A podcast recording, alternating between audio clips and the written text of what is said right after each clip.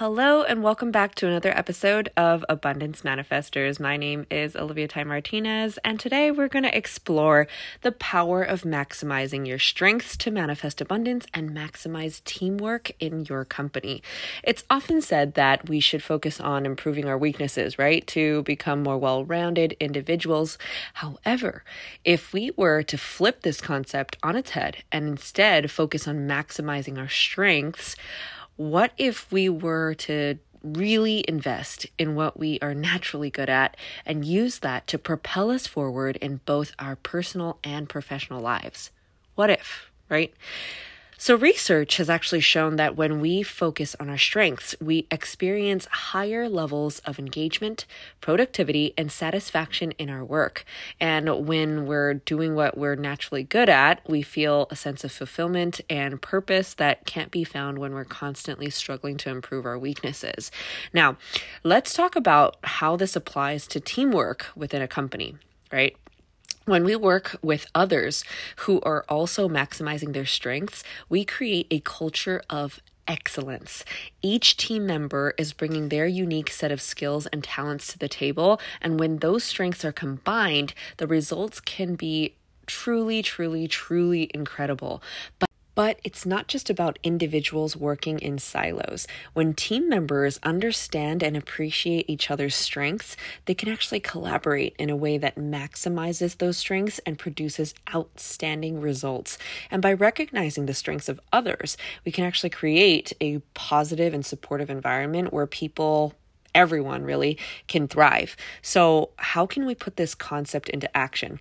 The first step is to identify our own strengths, right? What are we naturally good at? What do we enjoy doing? And once we have a clear understanding of our strengths, we can actually go and begin to look for opportunities for them to thrive and grow.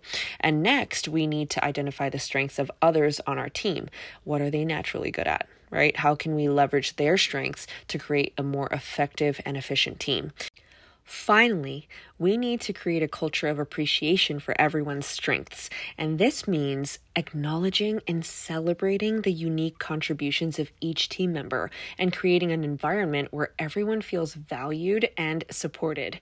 So, in conclusion, by maximizing our strengths and working together as a team to leverage those strengths, we can create a culture of abundance and excellence. And when we focus on what we're naturally good at, we can achieve great things both individually and as a team. So, let's start investing in our strengths today, right? And see what kind of magic we can create together.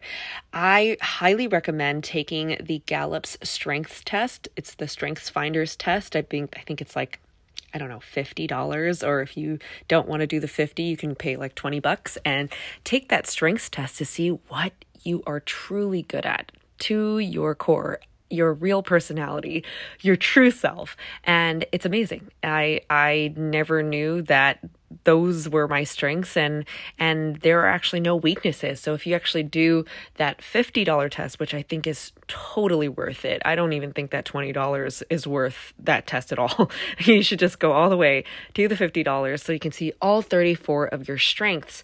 And notice that there are no weaknesses. It's actually 34 strengths. So even if it's your 34th strength it's still a strength not a weakness if that makes any sense sense. So I highly, highly recommend taking that test, going all the way with it. It's by far one of the most useful tools that I've ever used in my teams.